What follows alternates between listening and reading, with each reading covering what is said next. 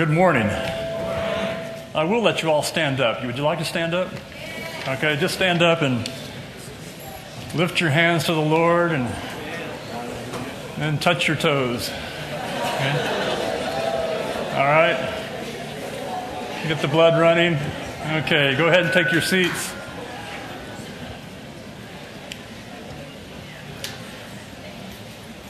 Praise the Lord. It's great to see everybody here today. What a blessing. This is a special day for me. I'm going to just start off sharing a little, little story here. That three years ago today, actually today, this the 30th of June, we rolled into town uh, from Dallas. A lot of Dallas connections here. Uh, we came here by faith, a word from the Lord, to come and join ourselves to this ministry.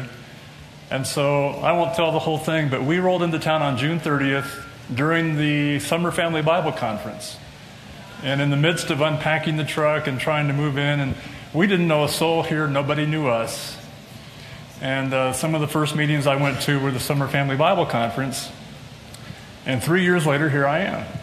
So I won't explain to you what a miracle that is, but take my word for it. This is uh, quite a miracle for us. And we are thoroughly blessed to be here, to be part of, of uh, Andrew Wommack Ministries, and now to be part of Charis Bible College. Uh, it's something that God had put on my heart, and it's coming to pass now, and it's just a, a tremendous blessing. And so I would add my amen to all of the uh, Bible college directors that have been up here sharing about how they've stepped out in faith.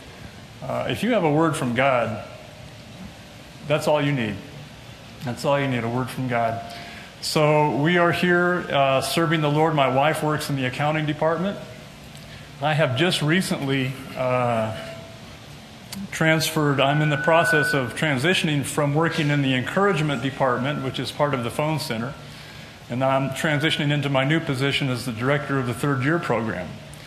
And uh, as a director of the third year program, we're developing a, a program for those who feel called to ministry. They're going to be uh, exposed to and impacted with many different kinds of ministries and different kinds of situations to prepare them so that when they leave after three years, they will be much more prepared and much more uh, ready to go out and step into the thing that God has called them to. One of the things that, uh, just a little background, we were missionaries in Chile for 12 years, uh, almost 12 years, and one year in Guatemala. And so and then in Dallas, we went to Dallas after that. We were there for six years, and I was a director of a Spanish Bible school in Dallas. So for 18 years, I have only ministered in Spanish. And only for the last two years have I ministered in English. So it's still something of a transition for me. Every now and then, as my students know, I'll stop and have to think of uh, what was the English word for that. Uh, and so Gary, the director, Gary told me, he says, when you take over this third year program, feel free to, to put your your personality on it. Let it take shape however, however you feel like it needs to take shape. And so I just wanted to announce a, a little change for third year. Uh, it will be conducted entirely in Spanish.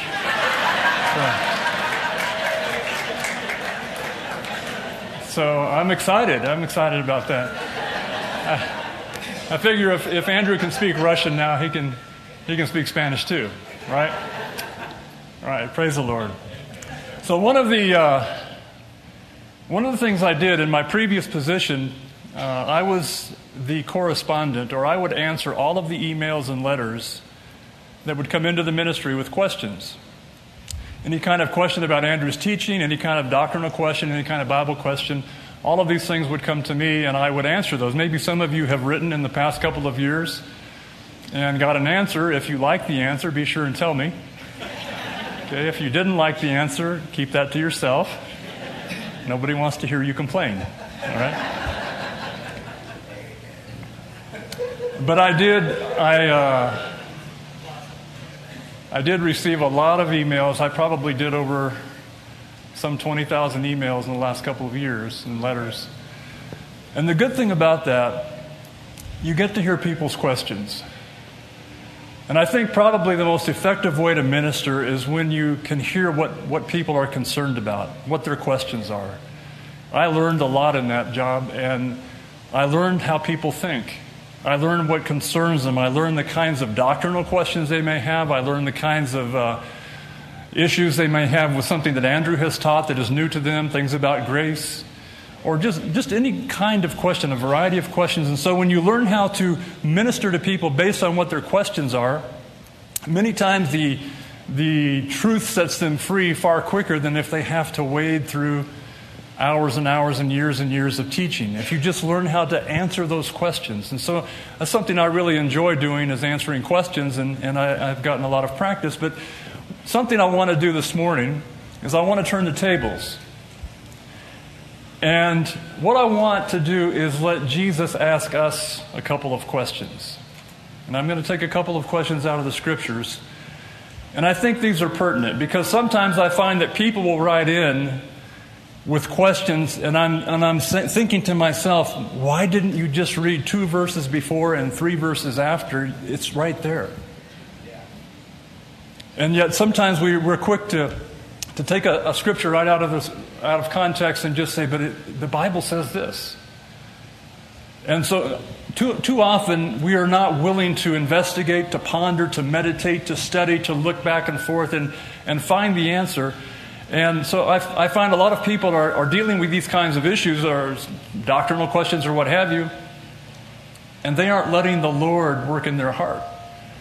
And so what I want to do is put a couple of questions to you this morning. And I want to, let's start in Matthew 16. I want to go there.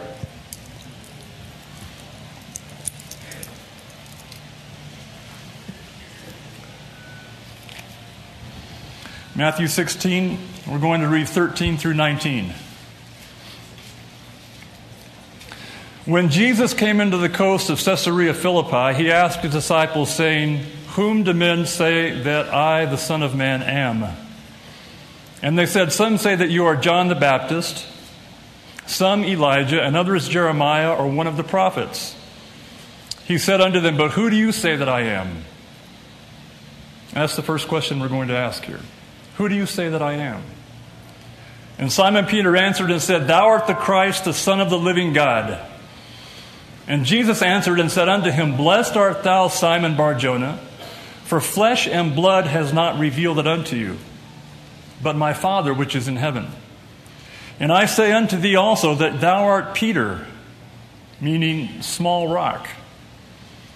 And upon this giant rock is the Greek word. I will build my church, and the gates of hell shall not prevail against it. And I will give unto thee the keys of the kingdom of heaven, and whatsoever thou shalt bind on earth shall be bound in heaven, and whatsoever thou shalt loose on earth shall be loosed in heaven. Now, this is a significant moment and a significant passage, and I've gotten a lot of light from this, and I hope we can, we can get this communicated.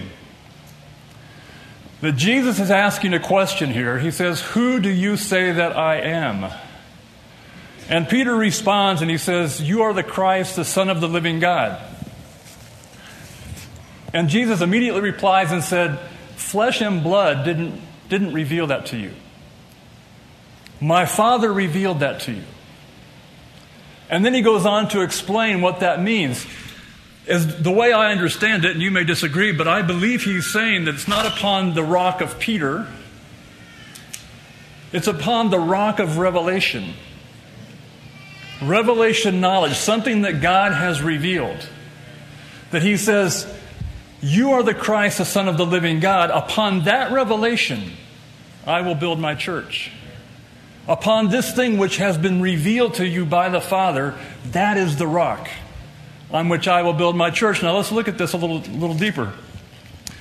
He says, Upon this rock, upon this revelation, I will build my church. Now, I'm going to be asking you some questions here in a moment, but let's go on. He says, I will give, it says, and the gates of hell shall not prevail. Against what? Against the church, which is built where? Upon the revelation of what? Of who Jesus is. Hell cannot prevail against the revelation of who Jesus is. The foundation of the church and the foundation of your life has to be built upon a revelation. And he says, And I will give unto you the keys of the kingdom of heaven, And whatsoever you shall bind on earth shall be bound in heaven, and whatsoever thou shalt loose on earth you sh- shall be loosed in heaven. So I'll just sum that up and call that authority. That if you have a revelation of Jesus, that is the foundation for your life. If you have a revelation of Jesus, hell cannot prevail against that. You can't be shaken. If you have a revelation of Jesus, then you have authority in the earth. In your sphere, in your life, in your sphere of influ- influence, there is authority because you have a revelation. Now let's think about it. Who do you say that he is? Now, this is what I want to put to you. Who do you say that he is? Number one. Number two, who revealed that to you? If flesh and blood revealed that to you, that's a good start. But if the Spirit hasn't revealed that to you in your spirit, then you don't have a foundation. And you'll notice that the gates of hell may be prevailing against you. And you might notice you don't have a whole lot of authority in your life. Because you're dealing with something that is not spirit, but it's flesh and blood. We preached the gospel. The first time I heard the gospel, I was, I was raised in the Methodist church, but I didn't hear the gospel until I was 20 years old. And the first time I heard it, it was flesh and blood. It was men telling me the gospel. And so I was listening, I paid some attention. I kind of brushed it off the first few times I heard it.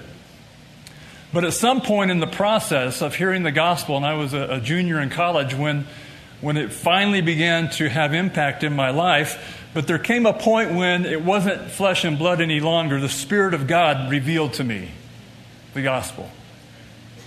Now, a lot of people come to the Lord, and they come to the Lord only based on what they've heard mentally.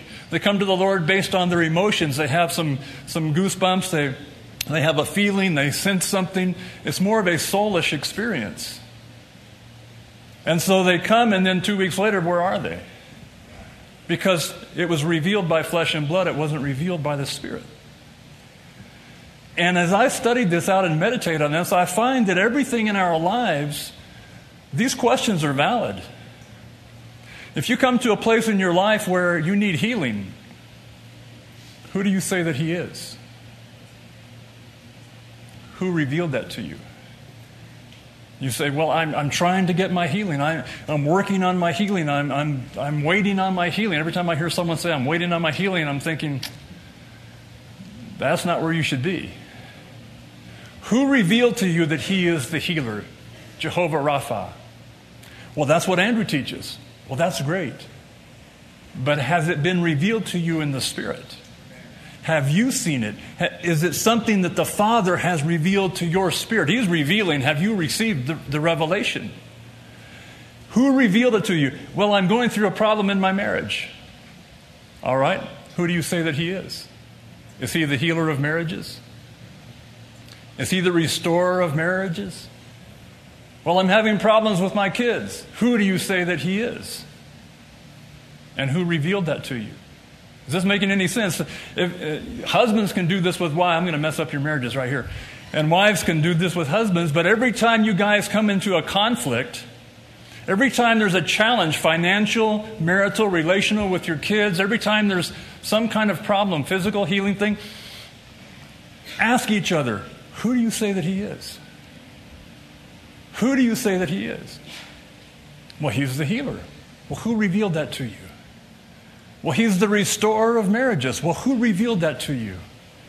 And if you can come to the place where these things are revelation knowledge, then you have a foundation that the gates of hell can't prevail against. Then you won't be shaken when the bad news comes. You'll, you'll be unmovable. I remember the first time that. Uh, probably the worst news I'd heard up until that point in my life. We had just found out uh, that my wife was expecting our first child, and two days later she had extremely serious complications, and I won't go into the, all that detail. Rushed her to a doctor, had these tests done.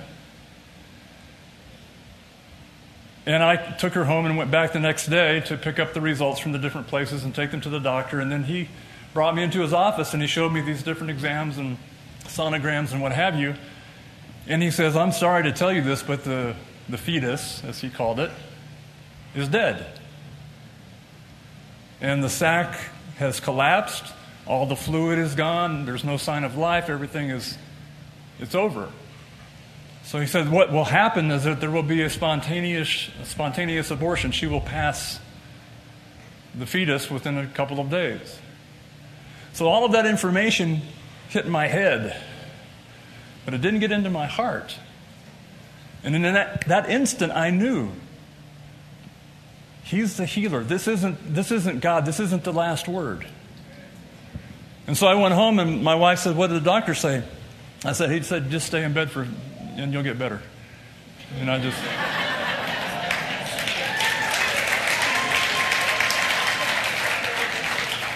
and I, I didn't tell her what he really said. But I began to speak and pray, and, and I, I included her in this, this stand of faith because she knew she was having problems, but she didn't know the extent. So we agreed together in prayer, but we, I, someone could ask me, who do you say that he is? And in that moment, I knew, no, this, we have a child. This is a promise. We have a name. We didn't know if it, back then you didn't know if it was male or female, but we already had a name.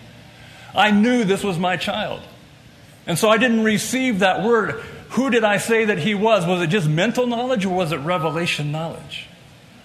And so David was born two weeks late, but he was born. Amen?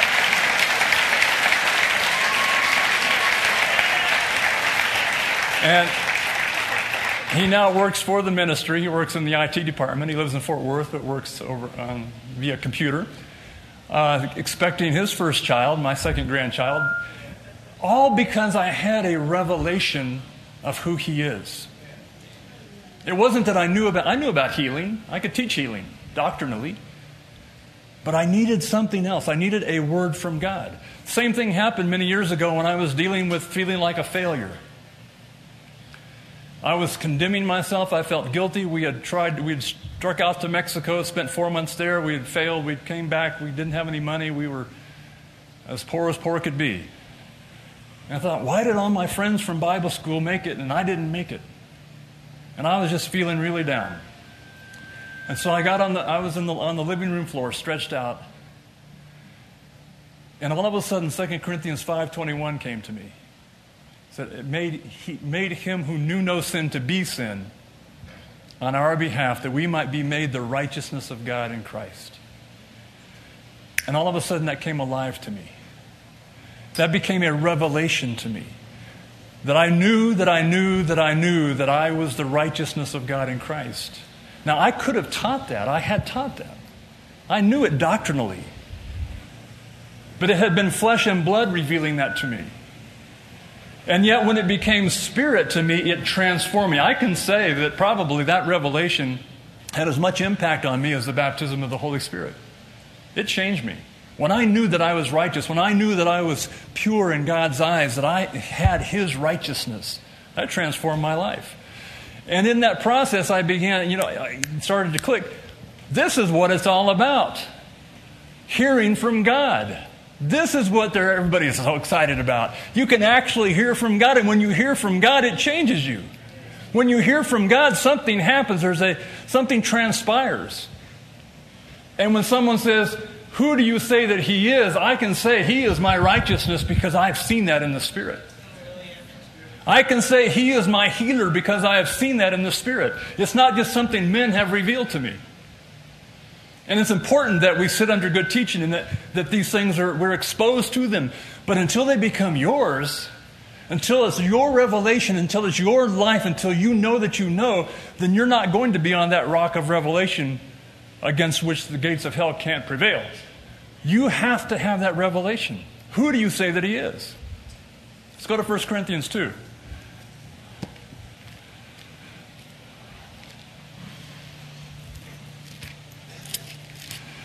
1 Corinthians 2, we'll start with 14. It says, The natural man receives not the things of the Spirit of God, for they are foolishness unto him. Now, Paul's writing this to Christians, and I'm going, I'm going to include Christians in this. Because all of us, he also says in Romans 12, too, that we need to have our minds renewed. And so there's a lot of spiritual people with natural minds. Anybody say amen?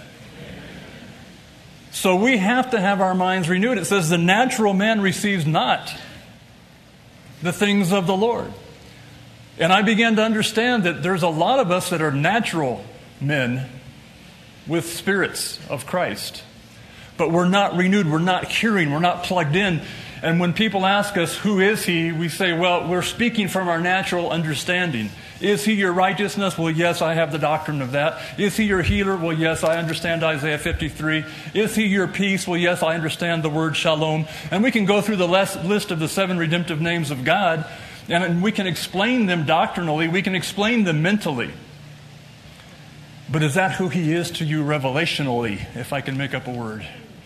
Is that what you know that you know that you know that you know? So that when there is a crisis in your life, when there is a marriage difficulty, who do you say that he is? When there's an economic challenge, when they want to foreclose on your home or take your business, who do you say that he is? Who revealed that to you? Is this making any sense? Go to verse 12, same chapter. Now we have received not the Spirit of the world, but the Spirit which is of God, that we might know the things that are freely given to us by God. That we might know. Or, in other words, there is a progression here. We haven't received the Spirit of the world, we've received the Spirit which is of God, that we might know, that we might see. You can call it hearing a word, you can call it seeing in the invisible, lifting up your head, lifting up your eyes, as Andrew was speaking about. You can use different phrases for this. I call it revelation knowledge. That we might know. And so there are things we need to know. And this knowing is what becomes the foundation. Upon this rock of revelation, I will build my church. Why do we see so many wishy washy believers? Here today, gone tomorrow. Because they aren't built on a rock of revelation. And as that revelation begins to come, you'll find people more and more solid. So when the, the, you get the late night phone call of a, of a death in the family, you're not shaken to the core. When something happens that should produce fear, it doesn't produce fear in you. I remember the first time we lived in, as I mentioned, in Chile for many years, and the first time that they have lots of earthquakes, as you're aware, not too long ago, a devastating earthquake. My first earthquake in Chile, I was in our the third floor bathroom of our apartment. I was in the shower when things began to shake.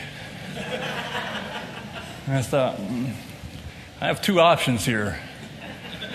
I can either believe God or I can get to know my neighbors far better than I want to. I believed God. At least I've convinced myself I was believing God. But uh, I, I, stayed in the shower and prayed in tongues and made it through that one.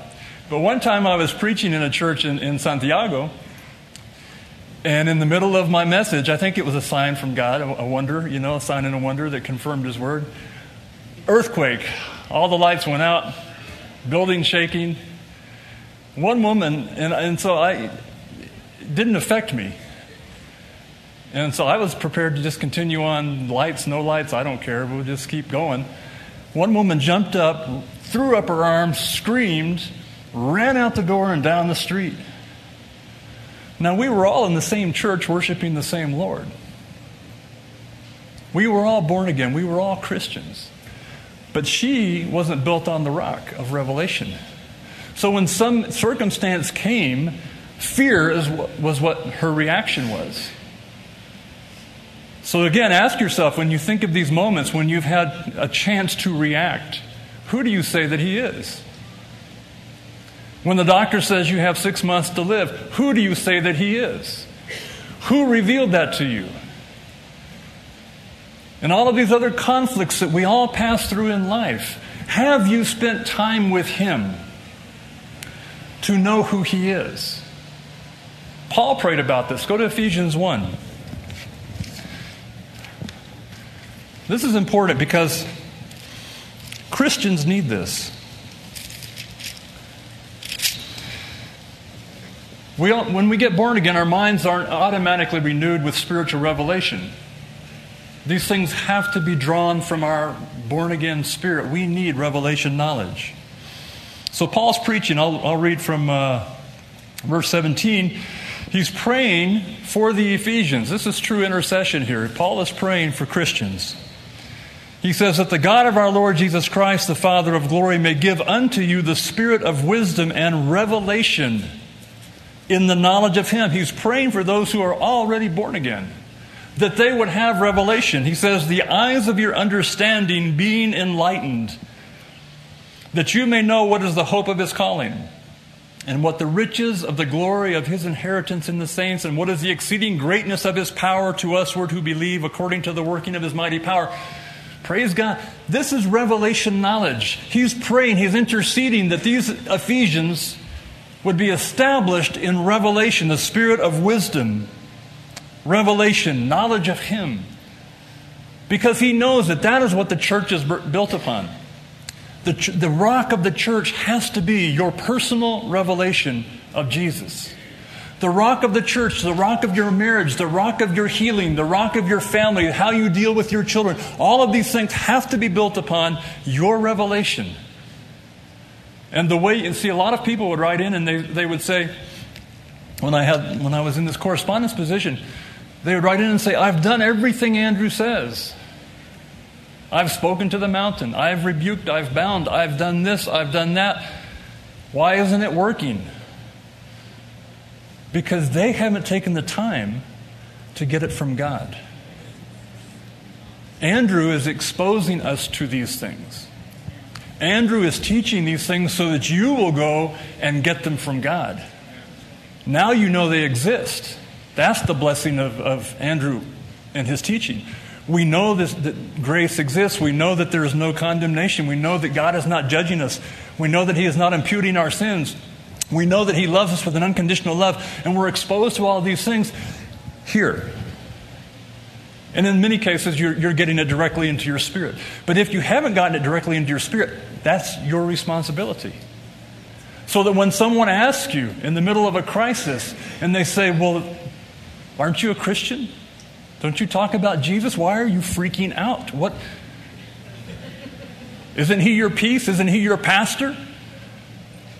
Another of the seven redemptive names is the Lord is always present. I'm kind of paraphrasing which, which relates to uh, Leland, what he was sharing yesterday, the kairos time of God. Is that re- true for you? Is that real? Is that revelation knowledge? Is that something that you are built upon to when the, the storms of life come, you aren't moved? Revelation knowledge is the foundation of the church and your life. It gives you victory over Satan, it gives you authority in the earth.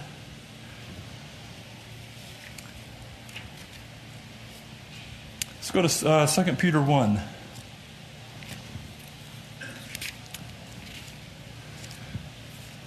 Second Peter 1, 3 and 4 it says, According as his divine power has given unto us all things that pertain to life and godliness. We already have it. Through the knowledge of him. Who do you say that he is?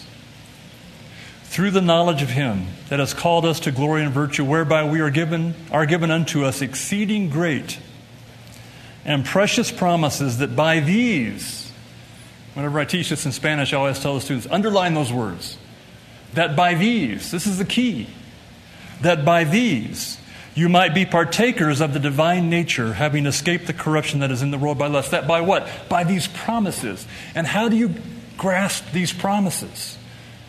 not the knowledge of Him. Revelation knowledge. Who do you say that He is? Is it just, are you just parroting some things you've heard, or have you been with the Lord? Take that, that prayer in Ephesians chapter 1 that we just looked at, make it personal. Thank God for revelations. Father, I thank you that as I'm in your word, you are revealing things to my spirit, and those things are bubbling up. I have the spirit of wisdom and revelation in me. It's bubbling up, it's taking over, it's coming into my mind, into my mouth. It's changing me. Lay a foundation as you get in the Word. As you spend time in the Word, believe God for revelation. And it may come then or it may come when you're driving the car. It may come when you're painting the house. It may come when you're making dinner. It could come at any time. But suddenly there will be that light bulb moment. You'll say, I see that. I am healed. I am the righteousness of God in Christ. I see my marriage healed. I see, I see it now in the Spirit. That's, that's the rock. Upon that rock, he will build his church. Upon that understanding, that revelation, that relationship where you are literally plugged into him, receiving his life and his, his illumination of your situation, the Spirit shows us things to come. Revelation knowledge. All right, I want to ask you one more, another second question. How am I doing? I'm fine on time here. Let's go to John 5. Who do you say that he is?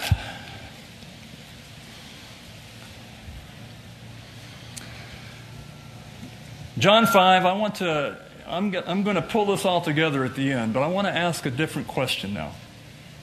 And then we'll combine these at the end. The man at the pool of Bethesda. And I'll read from. Uh, Verse 2 Now there is at Jerusalem by the sheep market a pool, which is called in Hebrew tongue Bethesda, having five porches. In these lay a great multitude of impotent folk, blind, halt, with, withered, waiting for the moving of the water. And I'll skip on down to verse 5. And a certain man was there which had an infirmity 38 years. When Jesus saw him lie and knew what, that he had been now long time in that case, he said unto him, Will you be made whole? That's the second question that God's asking us today. First one, who do you say that He is? Second one, will you be made whole? Now, that almost sounds like an insult. The guy's been there 38 years.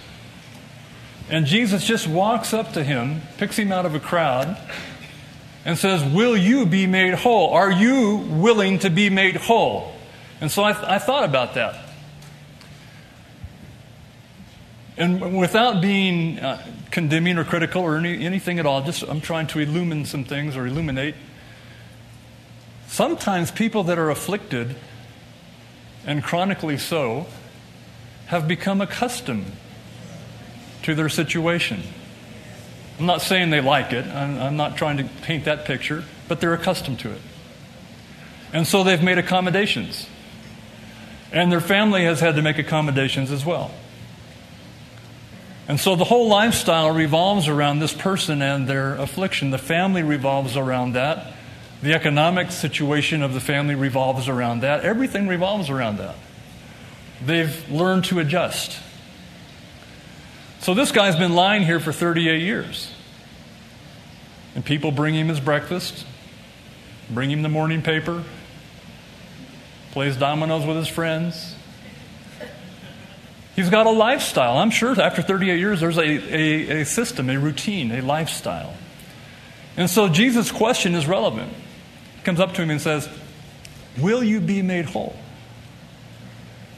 In other words, he is putting the, what's the word? Responsibility on the man. Will you be made whole? And so I want to ask you that question. Not, not necessarily healing. Maybe it's about your future, the next step in your life. Maybe it's about your marriage. Maybe it's about baggage you've been dragging for years from the past. Things that you've suffered, abuse, whatever. Will you be made whole? Or are you going to continue living in the routine to which you're accustomed that everyone else has had to make allowances for? Will you be made whole? See, that, to me, that's, a, that's a, an insightful and important question that Jesus is asking. Are you willing to lay aside all of this, this past, this routine, this environment, this are you willing to take a step of faith? Are you willing to enter into the unknown? Are you willing to do something new? In this guy's case, are you willing to get a job? Are you willing to quit having everything brought to you? Are you willing to move out into to the unknown, into the dimension of life where you're actually going to live and not just exist?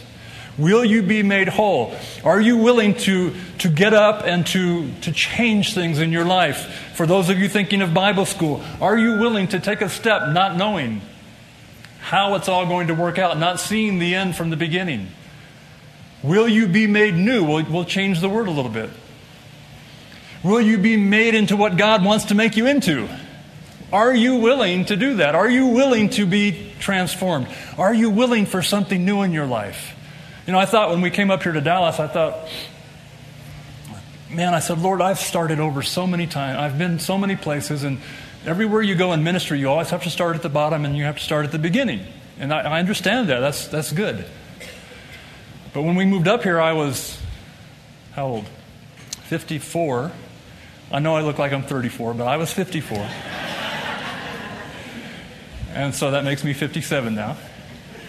And I thought, Lord, I'm 54 years old. I don't want to start over again. I had a, a productive ministry in Dallas, but, but the cloud lifted. The Lord, several circumstances.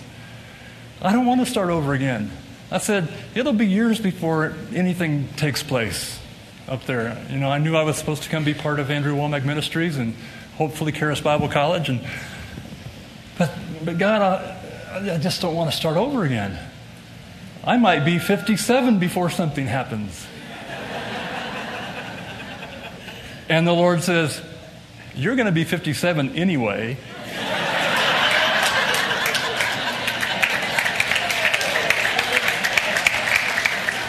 And I thought about that and I thought, you know, there's a lot of you right here thinking, but I'm this age. I don't want to wait till I'm that age. Newsflash, you're going to be that age anyway. You might as well be that age doing what God wants you to do. Amen?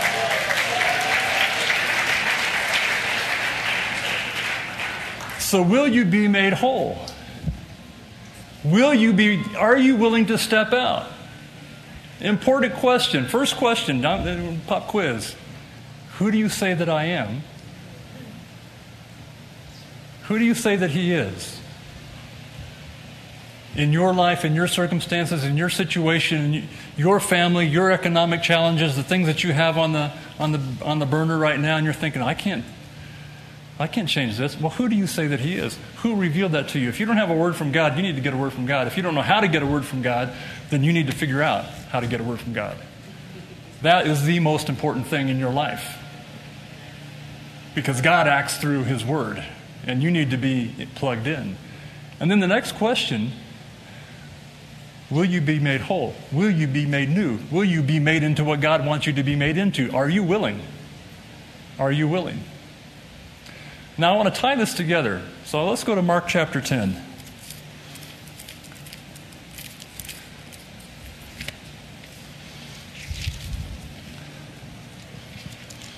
Mark chapter 10. We'll start in verse 46. Very well known story of Bartimaeus.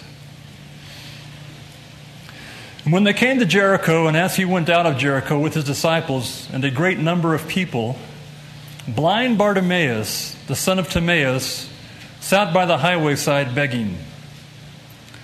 And when he heard that it was Jesus of Nazareth, he began to cry out. I'll stop right there. This guy is known, evidently, blind Bartimaeus is someone who is known. He sits there begging. This is his lifestyle, his routine. This is what he's accustomed to, and people are accustomed to him. It's like a certain tree by the side. of There's the tree, there's the bush, there's Bartimaeus, there's.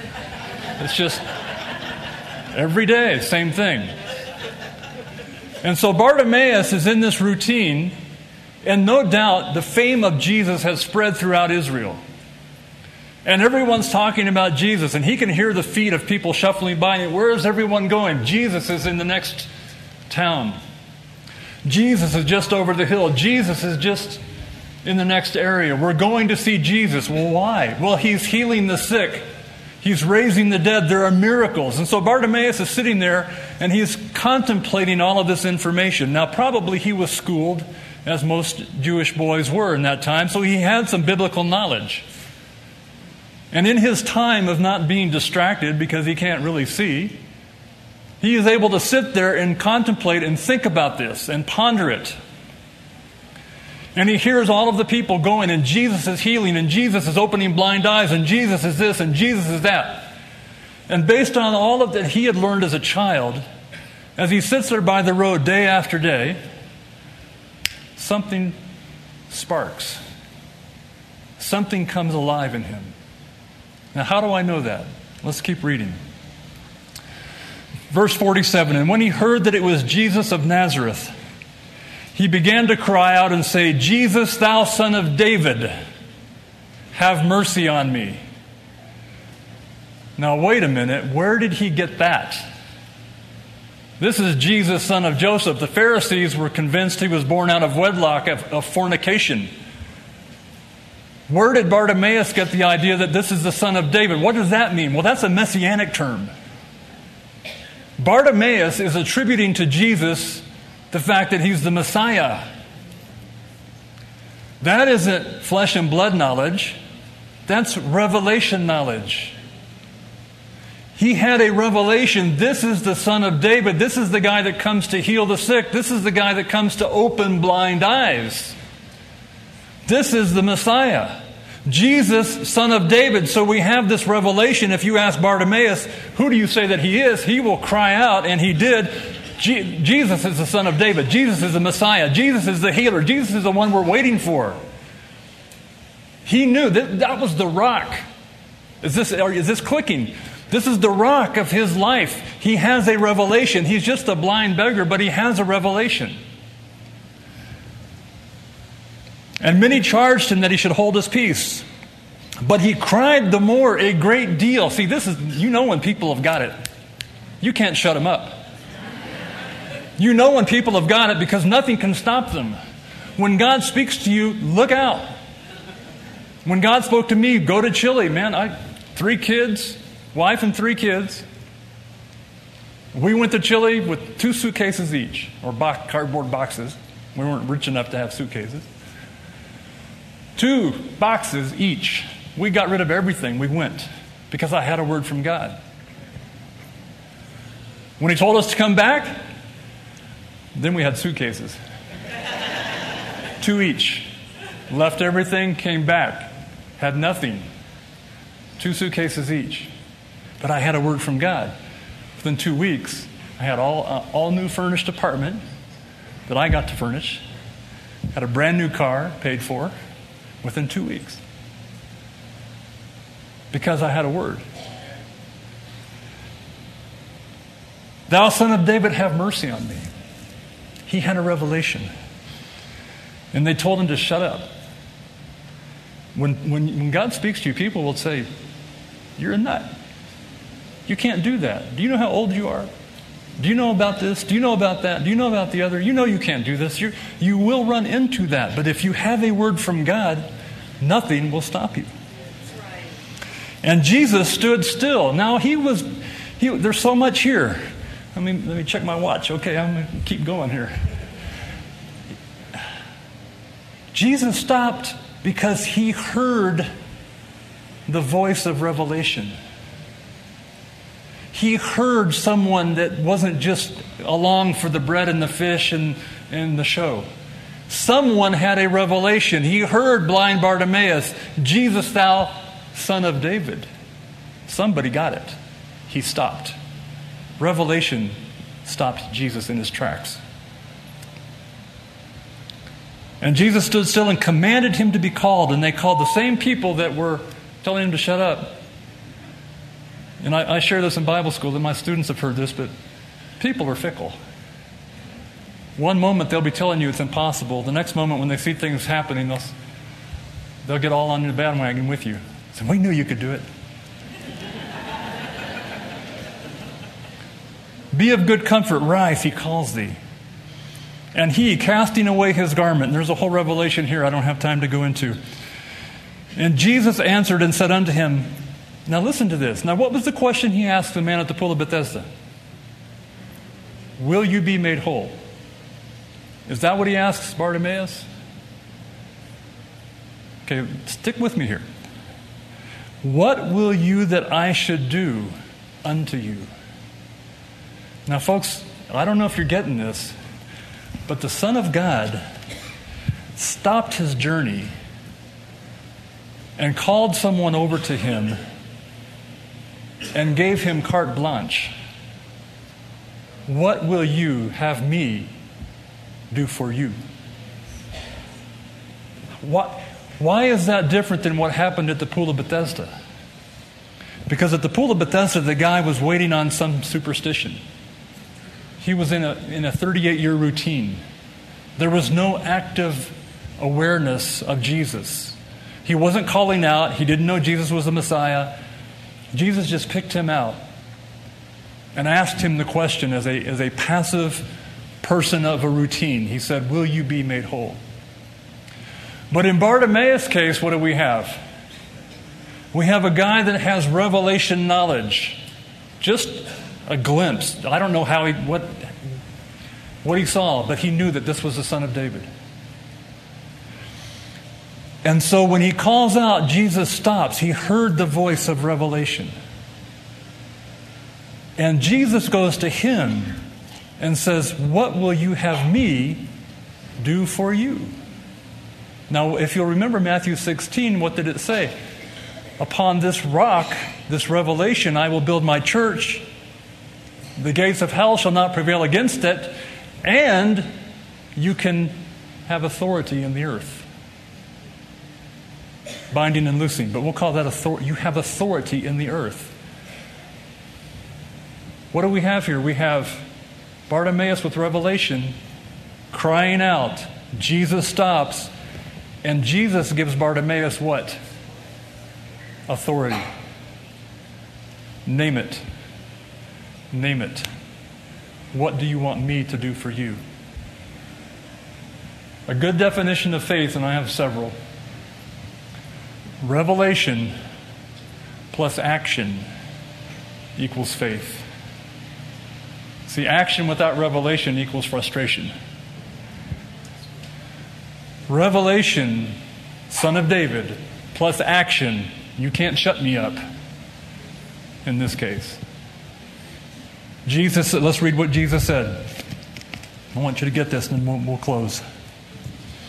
What will you that I should do unto thee? The blind man said unto him, Lord, that I might receive my sight. And Jesus said unto him, Go thy way, thy faith. What faith? Jesus is calling this situation faith. And so you go back and you look and you find he had revelation knowledge and he had persistence, he had action. You can find the same thing with the guys that let the, let the fellow down through the hole in the roof. He saw their faith. You can find the same thing with the woman with the issue of blood who she fought her way through the crowd. If I but touch the hem of his garment, she had a revelation. And she knew that if she could touch even just the hem of his garment, action, revelation plus action is faith. Revelation plus action is authority. Revelation plus action is Jesus asking, What can I do for you? Man, that's something. That is something. So, the whole point here this morning is who do you say that he is? Who do you say that He is? Is that just something you've heard? Something you've learned from Sunday school? Or have you been with Him? Have you gotten into this word and dug in it and prayed, Father, reveal yourself to me? Who do you say that He is? Is He your healer or is He just a healer? Is He your righteousness? Are you cleansed from the inside out? Or is He just the righteous one that you worship? Is he your peace in the moment of an earthquake or in the moment of a, of a conflict in your family? Is he your peace? Or is he just Psalm 23 that you seem to have memorized? Who is he? Who do you say that he is? Second thing, will you be made whole? Will you be made new? Will you take a step? Will you change the routine? Are you willing to step out? God has new things for all of us. Doesn't matter how old you are, doesn't matter where you live, there is something new for you. Will you step into it? Let's pray. Father, I thank you for your word that transforms lives. And Lord, I pray this morning that this word would have touched some hearts and would have brought new light, new life, new conviction, and new action. We want to know who you are, not just in our heads, but in our spirits. And we want to be willing to step out when all the world is saying you can't do that. If we know who you are, we can do that. And you will be with us and you will be asking us, What can I do for you? And Father, we are going to see lives transformed. We are going to see marriages healed and restored, bodies healed, destinies charted for the future. And we thank you for that, Lord. We give you all the praise and glory in Jesus' name. Amen. Amen. Amen. Thank you.